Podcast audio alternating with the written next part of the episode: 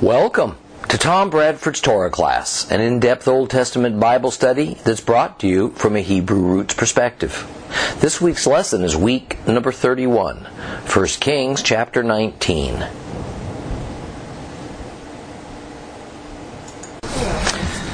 Well, for the moment, Jezebel seems to have won she could easily replace those 450 prophets of Baal that were killed on Mount Carmel at the order of Elijah. So just because of their deaths, she wasn't at all deterred from her commitment to make Baal Israel's God. After all, these were phony prophets of a false God in the first place. So it was just a matter of her appointing some new ones, of which there was a generally endless supply.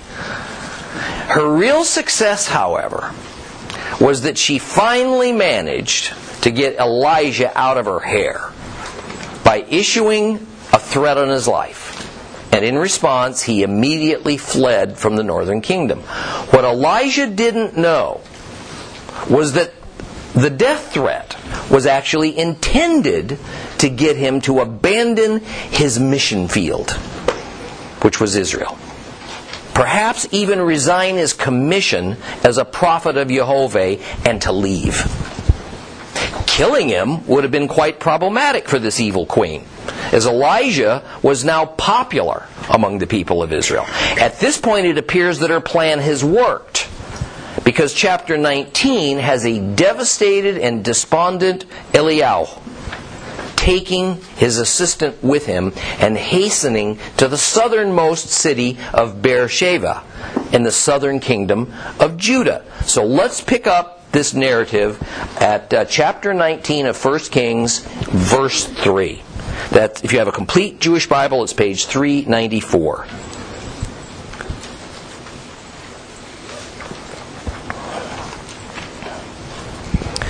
On seeing that, he got up and fled for his life. And when he arrived in Beersheba and Judah, he left his servant there. But he himself went a day farther into the desert until he came to a broom tree. He sat down under it and prayed for his own death. Enough, he said.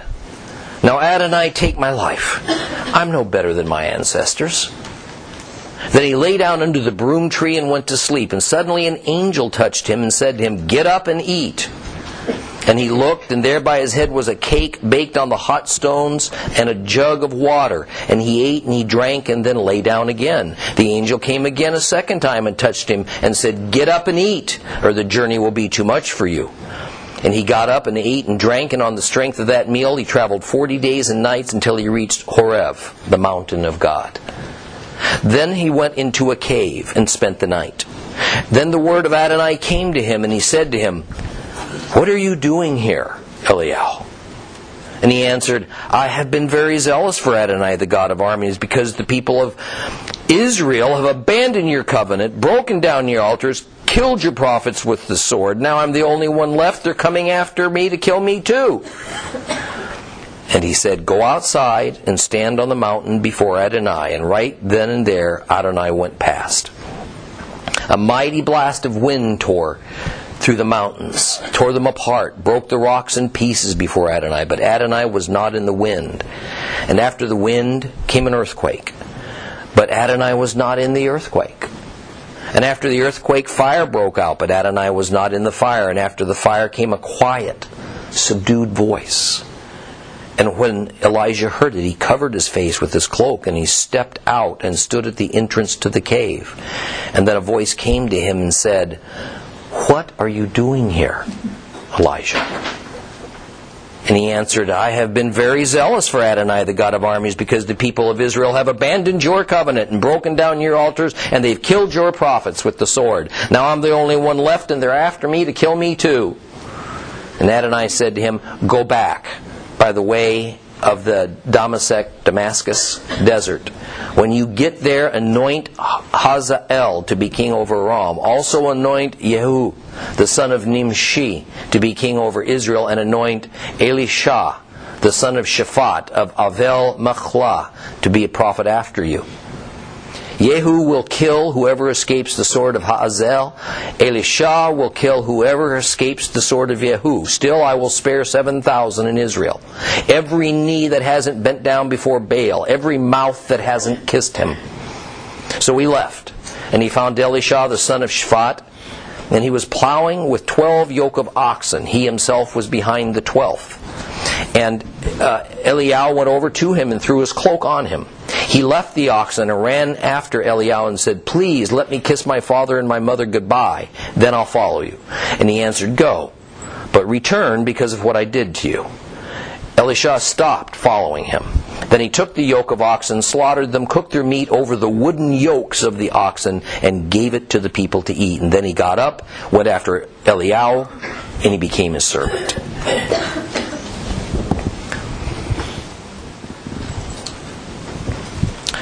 Quite literally, Elijah wanted to die. Why? If he truly wanted to wanted to die, he only had to remain in Israel. Jezebel would have happily accommodated him. After all, he supposedly fled from Jezebel's threat in order to avoid her taking his life. To this, we don't get a direct answer, except that he says he may as well die because I'm no better than my ancestors. In his current depressed and defeated state of mind, he essentially questioned the worth of his God given gifting as a prophet, since by all outward appearances, he and God's mission for him was a failure. What he says, or rather, when he says he was like his ancestors, he didn't mean that he came from a line of prophets. Prophets weren't like priests. All right, while priests were priests according to a specific bloodline, prophets prophets were individually anointed by God without regard to their lineage. So a prophet didn't usually come from a family of prophets, although apparently it did occur, and the Bible gives us a handful of examples. We don't know anything about his ancestors, but apparently they were just ordinary Israelites and they hadn't received this great honor of a high calling that Eliyahu had. But in this weak moment of self pity, fear, exhaustion, discouragement, he is discounting this enormous, this, this unmerited gift of being an anointed messenger of God's oracle to a king and to God's people. And so he decides that since death comes to all men no matter what, this lonely place under this broom tree, well, that would be a good place as any to give up his spirit and end his earthly trials. Better than some tortuous death at the hands of Jezebel. Elijah had no illusions about dying and having an afterlife with the Heavenly Father. As far as he reckoned, this would be the end of his existence. Especially so far as we know, he had never married, he had no sons to carry on his spiritual essence within them. And as he lay there riling on these dark thoughts, he fell asleep under the shade of this ratama tree. Right, where shortly an angel touched him and he awoke. And prophets usually receive their instructions from the Lord by means of dreams and visions. Sometimes it seemed to occur by some indefinable uh, unction of the Holy Spirit that welled up from within and it came without speech or vision. But here, a malach, an angel, appears and tells him to get up and eat so that Elijah's strength would be restored. There before him was a cake baked by hot stones and a flask of water. The cake is in Hebrew uga, uga, and it specifically means the kind of bread that is usually flat bread, baked in, in the shape of a, of a disc. It's the kind that the Bedouins typically make. Because cake like loaves require time for the dough to rise, and then it's got to be cooked in an oven not over a open campfire.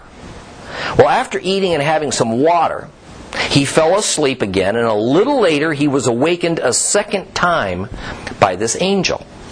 And what's interesting, however, is that in this verse, this angel is identified as the angel of the Lord, Malach Yehovah.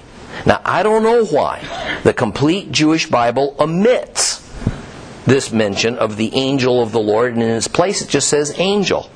Because clearly most other Bible versions add of the Lord, and it is there in the original Hebrew.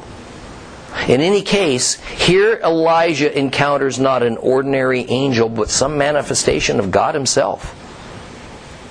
Recall that it was the angel of the Lord that appeared to Moses in the burning bush on Mount Sinai and claimed to be the great I am. And not surprisingly, this angel of the Lord that we see here influenced Elijah to trek to Mount Sinai, or as it says here, Horeb. Horeb and Mount Sinai are interchangeable terms. Now, just to revisit momentarily this issue of the identity of the angel of the Lord. An ordinary angel is never referred to with God's formal name attached to it. Rather, an ordinary angel is either simply a malach or a malach Elohim. Elohim is just a generic word that can indicate any god, if, or if the context warrants it, it can refer to the God of Israel.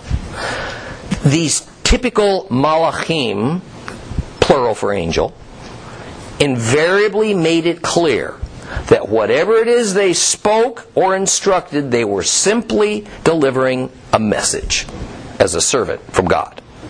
They did not claim authorship of the words. They did not speak their message in the first person. I, me. But when we see the term Malach Yehovah in the Bible, then we see that this special angel acted and spoke upon his own authority. He does speak in the first person, I, me.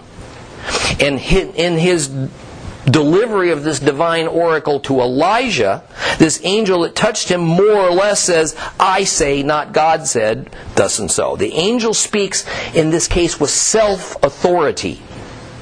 So the angel of the Lord is clearly one of several mysterious manifestations of God that doesn't so neatly fall within the commonly defined Trinitarian doctrine that strictly limits all of God's possible manifestations to three Father, Son, and Holy Spirit. And we have since early in the Bible been introduced to one manifestation of God called the Shekinah yet another one called the angel of the Lord. So, as much as we would all like to characterize God by kind of tying him up in a nice, simple bundle and labeling it the Trinity, it isn't quite all that easy. I mean, can we sing to God and worship Him as Father, Son, and Holy Spirit? Absolutely. But let's not think that those simple man made words somehow capture the Alpha and Omega of God's nature or of his manifestations. Those words are merely expressions of truth that acknowledges God's simultaneous plurality and oneness, and that our Savior is indeed God. As Rabbi Baruch's fond of telling us, numbers in the Bible have great significance, and the number 40 is symbolic of transition. Thus, Eliyahu travels 40 days and nights until he comes to Mount Horeb. And the end result is going to be some kind of transition. Some commentators say that it took so long for him to get there because he didn't know where he was going. He just wandered around. And Horeb is eventually where he wound up. Others say that he knew where to go, he just didn't know how to get there. So it took him an inordinately long time. Either of those solutions seems like an improbable stretch, in my view.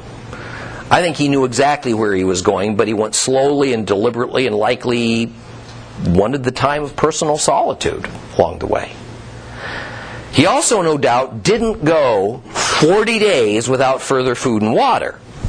So we're not to take the words on the strength of that meal he traveled 40 days and 40 nights to mean that he had nothing more to eat or drink for six weeks. Okay? It, rather, it was that the meal gave him this burst of physical and mental energy needed to take on this task of an arduous journey through the desert country to get to Mount Horeb. We've all had that experience of being so tired and hungry that we just become lethargic and we just want to sit. But after some sleep and a meal, we're, we're refreshed and we have a more optimistic attitude. As I've discussed with you before, the mountain of God, Mount Sinai, Mount Horeb, was not in the Sinai Peninsula where the St. Catherine's Monastery stands today. Rather, it was on the Arabian Peninsula, on the east side of the, the Gulf of Aqaba,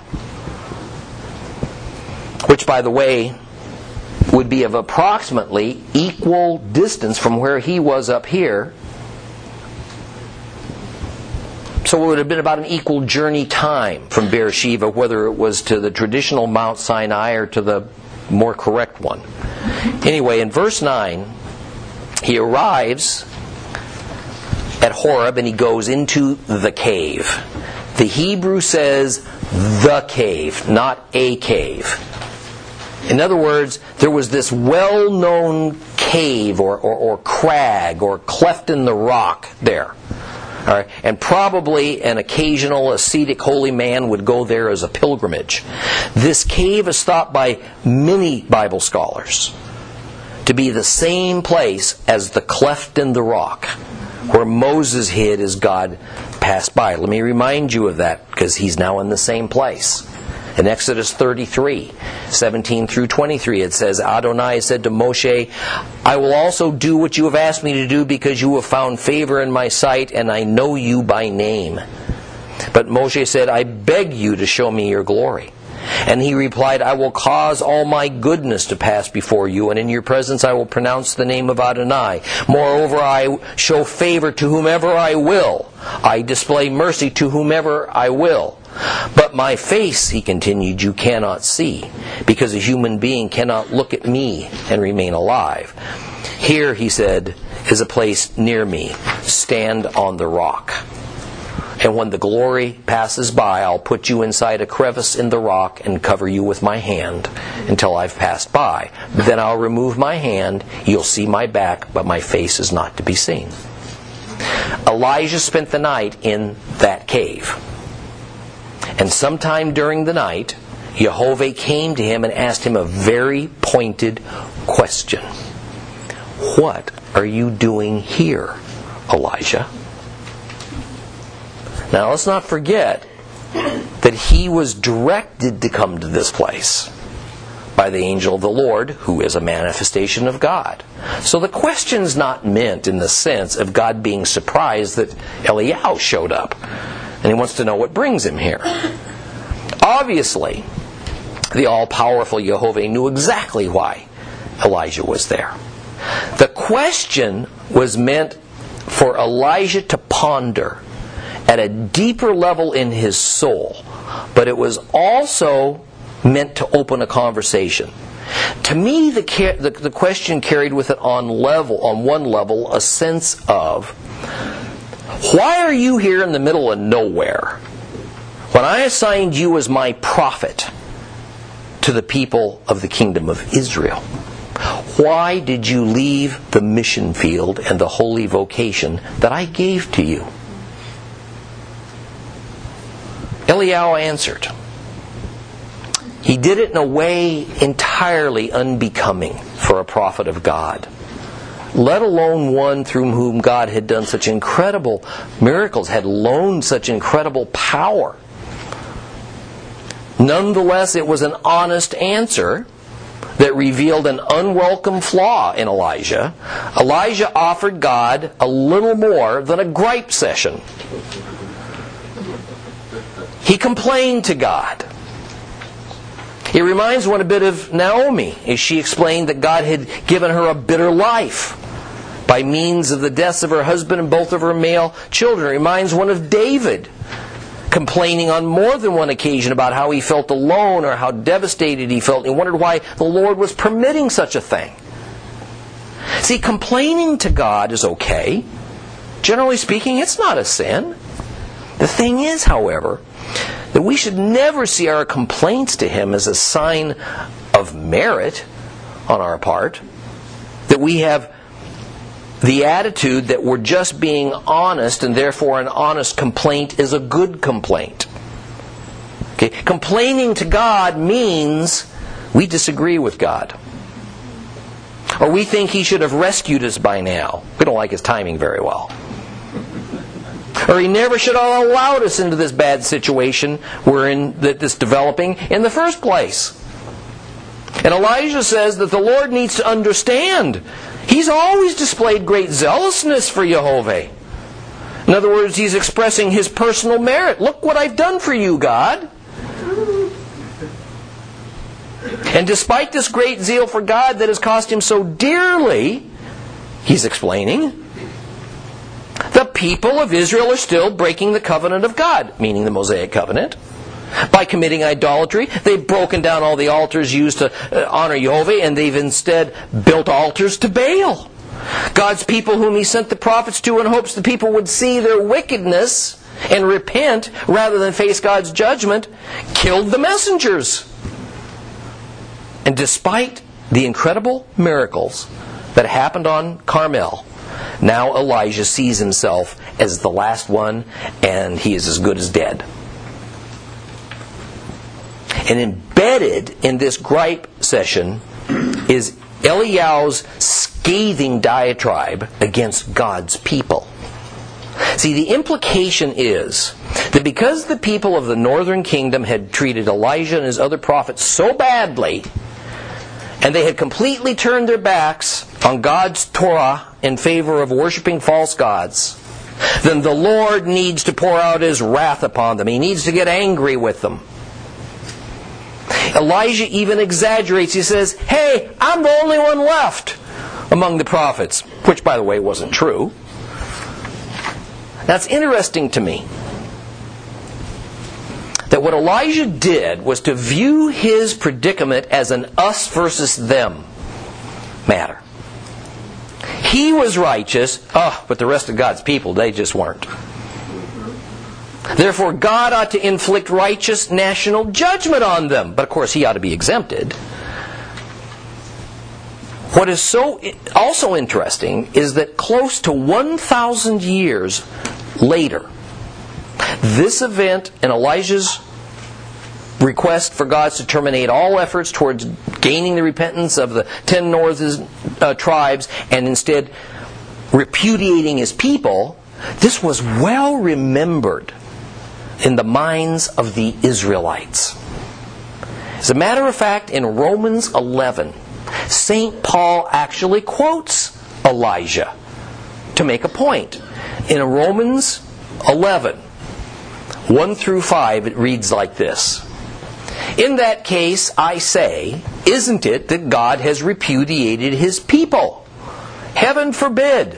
For I myself am a son of Israel, from the seed of Abraham, from the tribe of Benjamin. God has not repudiated his people, whom he chose in advance. Or don't you know what the Tanakh says about Elijah? He pleads with God against Israel. Adonai, they have killed your prophets and torn down your altars, and I'm the only one left, and now they want to kill me too. But what is God's answer to him? I have kept for myself 7,000 men who have not knelt down to Baal. It's the same way in the present age. There is a remnant chosen by grace. See, it is for the sake of the remnant that God will never be done with his people. Not a Gentile remnant, a Hebrew remnant. This is the context of Elijah's complaint. It's the context of Paul's rebuttal. These 7,000 of Israel who remained faithful from 1 Kings 19, verse 18, were sufficient to keep God from repudiating his people altogether. They weren't perfect, but they were chosen by grace. They didn't obey the Torah without flaw. They simply trusted God and they refused to take up idol worship. Now, well, wait a minute. I thought grace was a New Testament dispensation.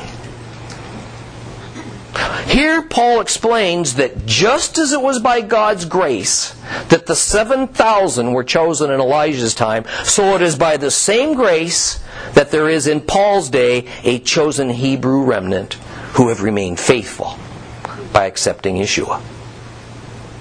Thus, even the Lord's greatest prophet, who pled for God to close the books on his chosen people, was refused his request.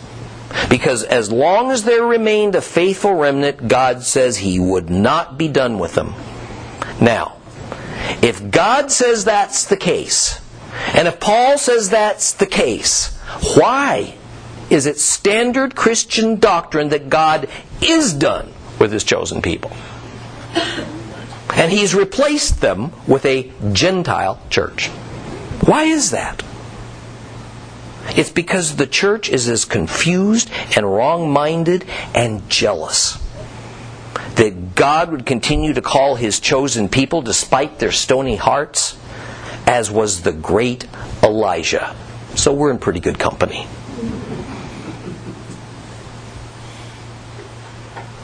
Here was Elijah's problem. He had not seen the fruits of his works and all of his sufferings. The success he assumed would happen didn't. And now he comes before the Lord and he basically wonders why the Lord would put him through all this for nothing. And since the people didn't respond, then God should just give up, give up on them because Elijah has. Elijah gave up on the people. He abandoned the mission field where they lived.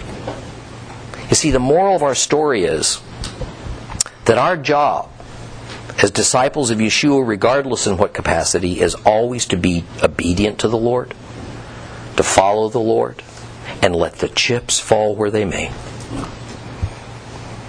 Immediate, even near term earthly success isn't always a sign that we've done things God's way or achieved what the Lord sought from us. Conversely, not seeing near term success is by no means the sign of our failure. But nothing is more human than to feel otherwise. Rather, our obedience is our only guarantee that we are properly filling, fulfilling rather, our assignment.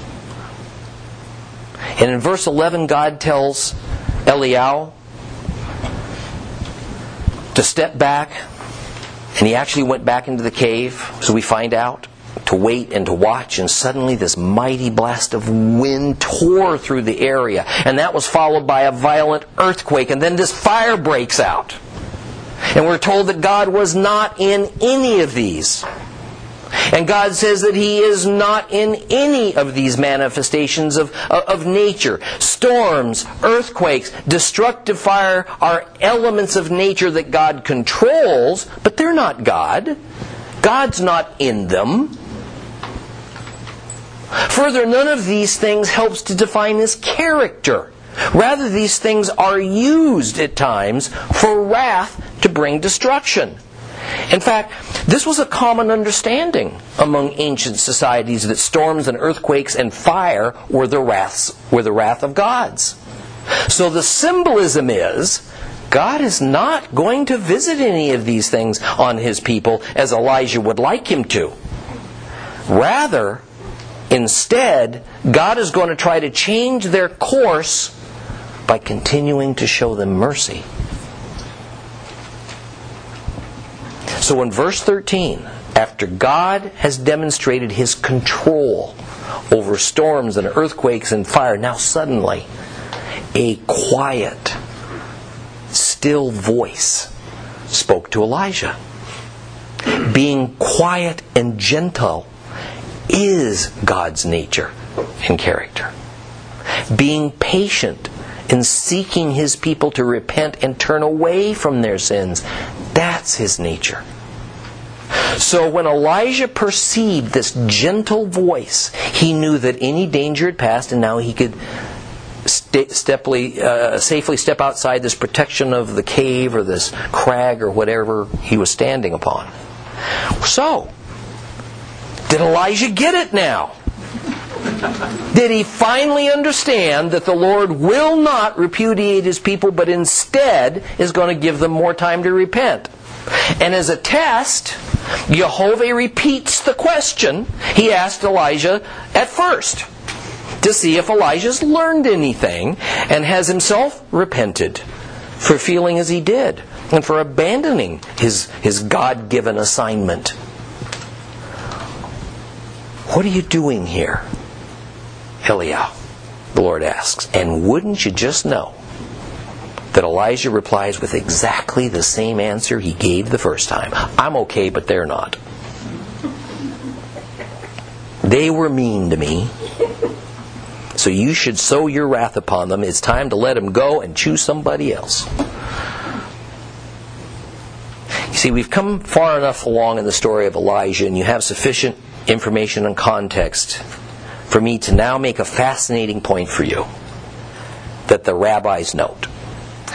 One of the things that the Lord was trying to teach Eliyahu by using the various symbolisms of storms and earthquakes and fire, and then finally, a quiet voice was that God's way for prophets, for teachers to instruct God's people is calmly and tenderly, not through anger and coercion. And this is because the ways of shalom and not wrath are how God wants to teach his people guide his people, relate to his people, and to bring his people to repentance when they sin. And Elijah has been guilty of doing the opposite. Because instead of working through gentle and loving means to change the hearts of the people of Israel, perhaps by teaching them God's Torah, how about living a godly way as an example? He instead became angry and impatient, and he called down a devastating long term drought on the people. Notice, back in 1 Kings 17, verse 1, we hear these words. Eliyahu from Tishbe, an inhabitant of Gilead, said to Achav, As Adonai, the God of Israel, lives before whom I stand, there will be neither rain nor dew in the years ahead unless I say so. There is no mention anywhere of the Lord telling Eliyahu to take a harsh message to Ahav or of the Lord threatening to stop the rains. It's just that most Christians read into it that it was God who ordered this stoppage of rain. Rather, we hear Elijah make a vow to Ahav, as Adonai, the God of Israel, is that it's not going to rain for the years ahead unless I say so. This was a rash vow that God eventually overrode for the sake of Israel who was suffering. Had uh, God had indeed given Elijah unbelievable power an authority to make these kinds of decisions, such that if Elijah ordered the rain to stop, God would grant it and it'd stop. And Elijah says that it was not that the rain would start up again when God said so, but rather when Elijah determined that the people could receive rain again. Now let's look back to 1 Kings 18, verse 1. A long time passed then in the third year, the word of Adonai came to Elijah. You go present yourself to Achav, and I will send down rain on the land. God is taking the matter out of Elijah's hands. In chapter 17, the I is Elijah, and there's no mention of God sending Elijah to Achav. In chapter 18, the I is Jehovah, and in this case, God does send Elijah to Ahav, and we find that God is going to start the rains again. Elijah could have started the rains at any time. since it was Elijah's prerogative to stop them in the first place. But God, in His mercy, decided that Elijah was being too harsh on his people. And so God says He will show mercy and order the rains to begin again. This reminds us of when Moses struck the rock out of anger. And then when water poured forth, he took credit for it. What was the result of that? God prematurely removed Moses from his position and he turned it over to Joshua. Joshua would see the fruits of Moses' earlier efforts. Moses would not. And also, as we approach the end of chapter 19, we have the Lord instructing Eliyahu to anoint a new prophet named Elisha. In time, we're going to find that everything that Elijah had been assigned to do after the incident here at the cave at Mount Horeb, Elisha will do instead. Just like the pattern of Moses and Joshua. So in verse 15, after Eliyahu refuses to repent for his bad attitude before the Lord, the Lord sends him away with instructions. He's to go far north by the way of Damascus. And when he arrives, he's to go to the Gentile Hazael and anoint him to be king over Aram, which is generally akin to saying Syria.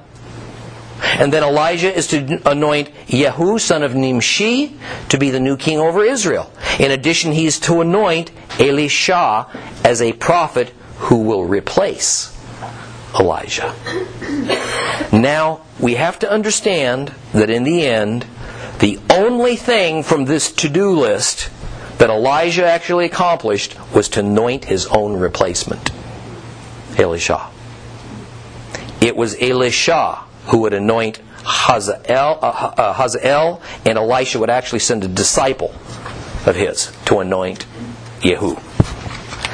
Now, verse 17 is a bit cryptic, but what it's saying is that the king of Aram is going to lead an army into the northern kingdom of Israel and invade and cause a lot of death and destruction. And after that's happened, excuse me, Yehu, king of Israel, will oppress and kill his own people.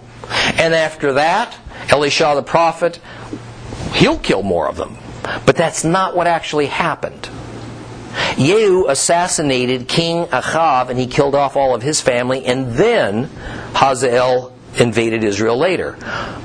What it is that Elisha would do in this regard is even more problematic. So far as we know, Elisha didn't kill anybody.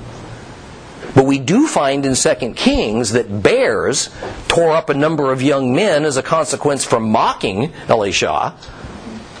And of course, as a prophet, Elisha's job was to exhort and, and, if necessary, chastise the people to realize their sins and repent, but they refused and many were killed from foreign invaders. So perhaps the intent is that Elisha was indirectly associated with the deaths of many from the ten tribes. That's how he was seen. That is because Elisha was God's prophet when he rebuked someone and that person did not heed that rebuke, there was usually a terrible result, such as death. In fact, the rabbis say that prophets need to learn to be very wise and cautious in their dealings with people and not to rebuke them except as a last resort because the consequences for the rebuked but unrepentant person could be catastrophic. In verse 19, Elijah obeyed God, and he went and found Elisha by putting his own personal prophet's cloak on Elisha's shoulders, and in that way he designated Elisha to be the next major prophet of Israel and his replacement. The verse reads poorly in English, as though Elisha was plowing a field using a team of 12 oxen. Such a thing's unheard of. Rather, the idea is that Elisha's family had 12 teams of plow oxen. 11 were being used by others. He was driving the 12th team. Okay? Elisha immediately understood, accepted his commission as a prophet. And when in verse 20 he asks to go and kiss his father and mother goodbye, the Hebrew never says to kiss them goodbye, rather, only to kiss them.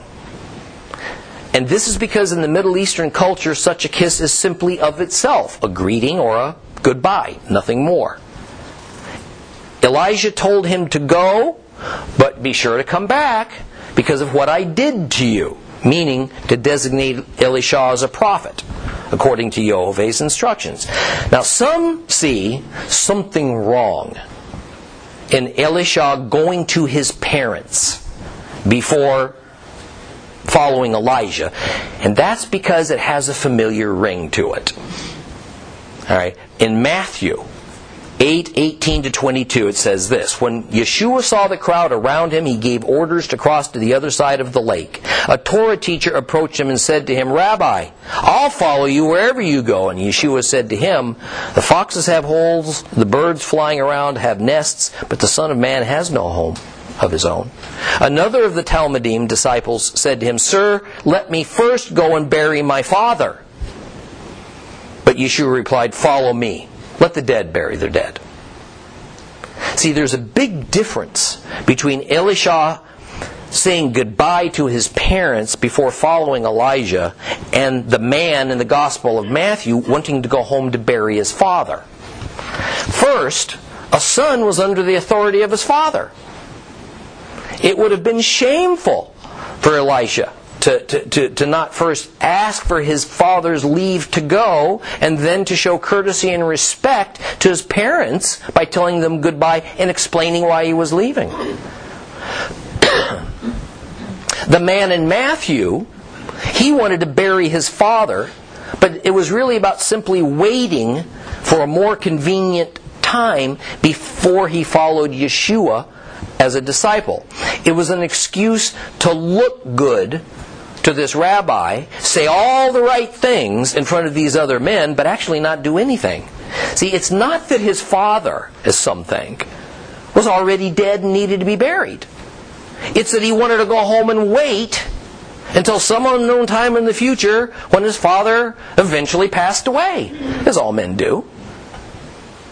If his father was actually dead, the young man wouldn't be standing there with Yeshua. He'd be sitting Shiva at home with his family. Okay? Not to be with his family in mourning would be a sinful violation of Torah law and bring great shame upon him and his family. But this common misunderstanding is what happens when we try to read the New Testament backwards into the Tanakh without having carefully studied the Torah and the Tanakh first. Now, in order to demonstrate the extreme gravity of what has taken place, Elisha decided it was appropriate to have a family feast.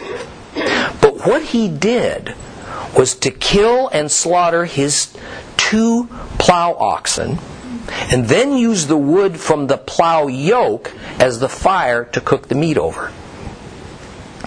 By this demonstration, he was essentially burning all the bridges to his past. His pleasant life as a field worker and a very well to do family was over. He has enthusiastically traded it for the ascetic and uncertain life of a prophet of God. Once the ceremonial feast was complete, Elisha uh, immediately went to Eliyahu and he became his apprentice. And I said early in the lesson that 40 days and nights that Elijah traveled to Mount Horeb signaled a transition. Well, here it is. Eliyahu at Mount Horeb has essentially given notice to resign his calling as a prophet. And God was not going to override his will on that matter. There was no joyful victory here in Elijah taking his prophet's mantle off of his own shoulders and putting them around Elisha. It is quite sad in many ways because it is so emblematic of so many fine and productive Christian ministries and dedicated Christian men and women that at some point lose their way, they lose their enthusiasm and their first love and they become no longer useful for God's kingdom. The Lord has little choice but to let them go, to replace them well before it ever needed to be. And the biggest loss is going to be their own.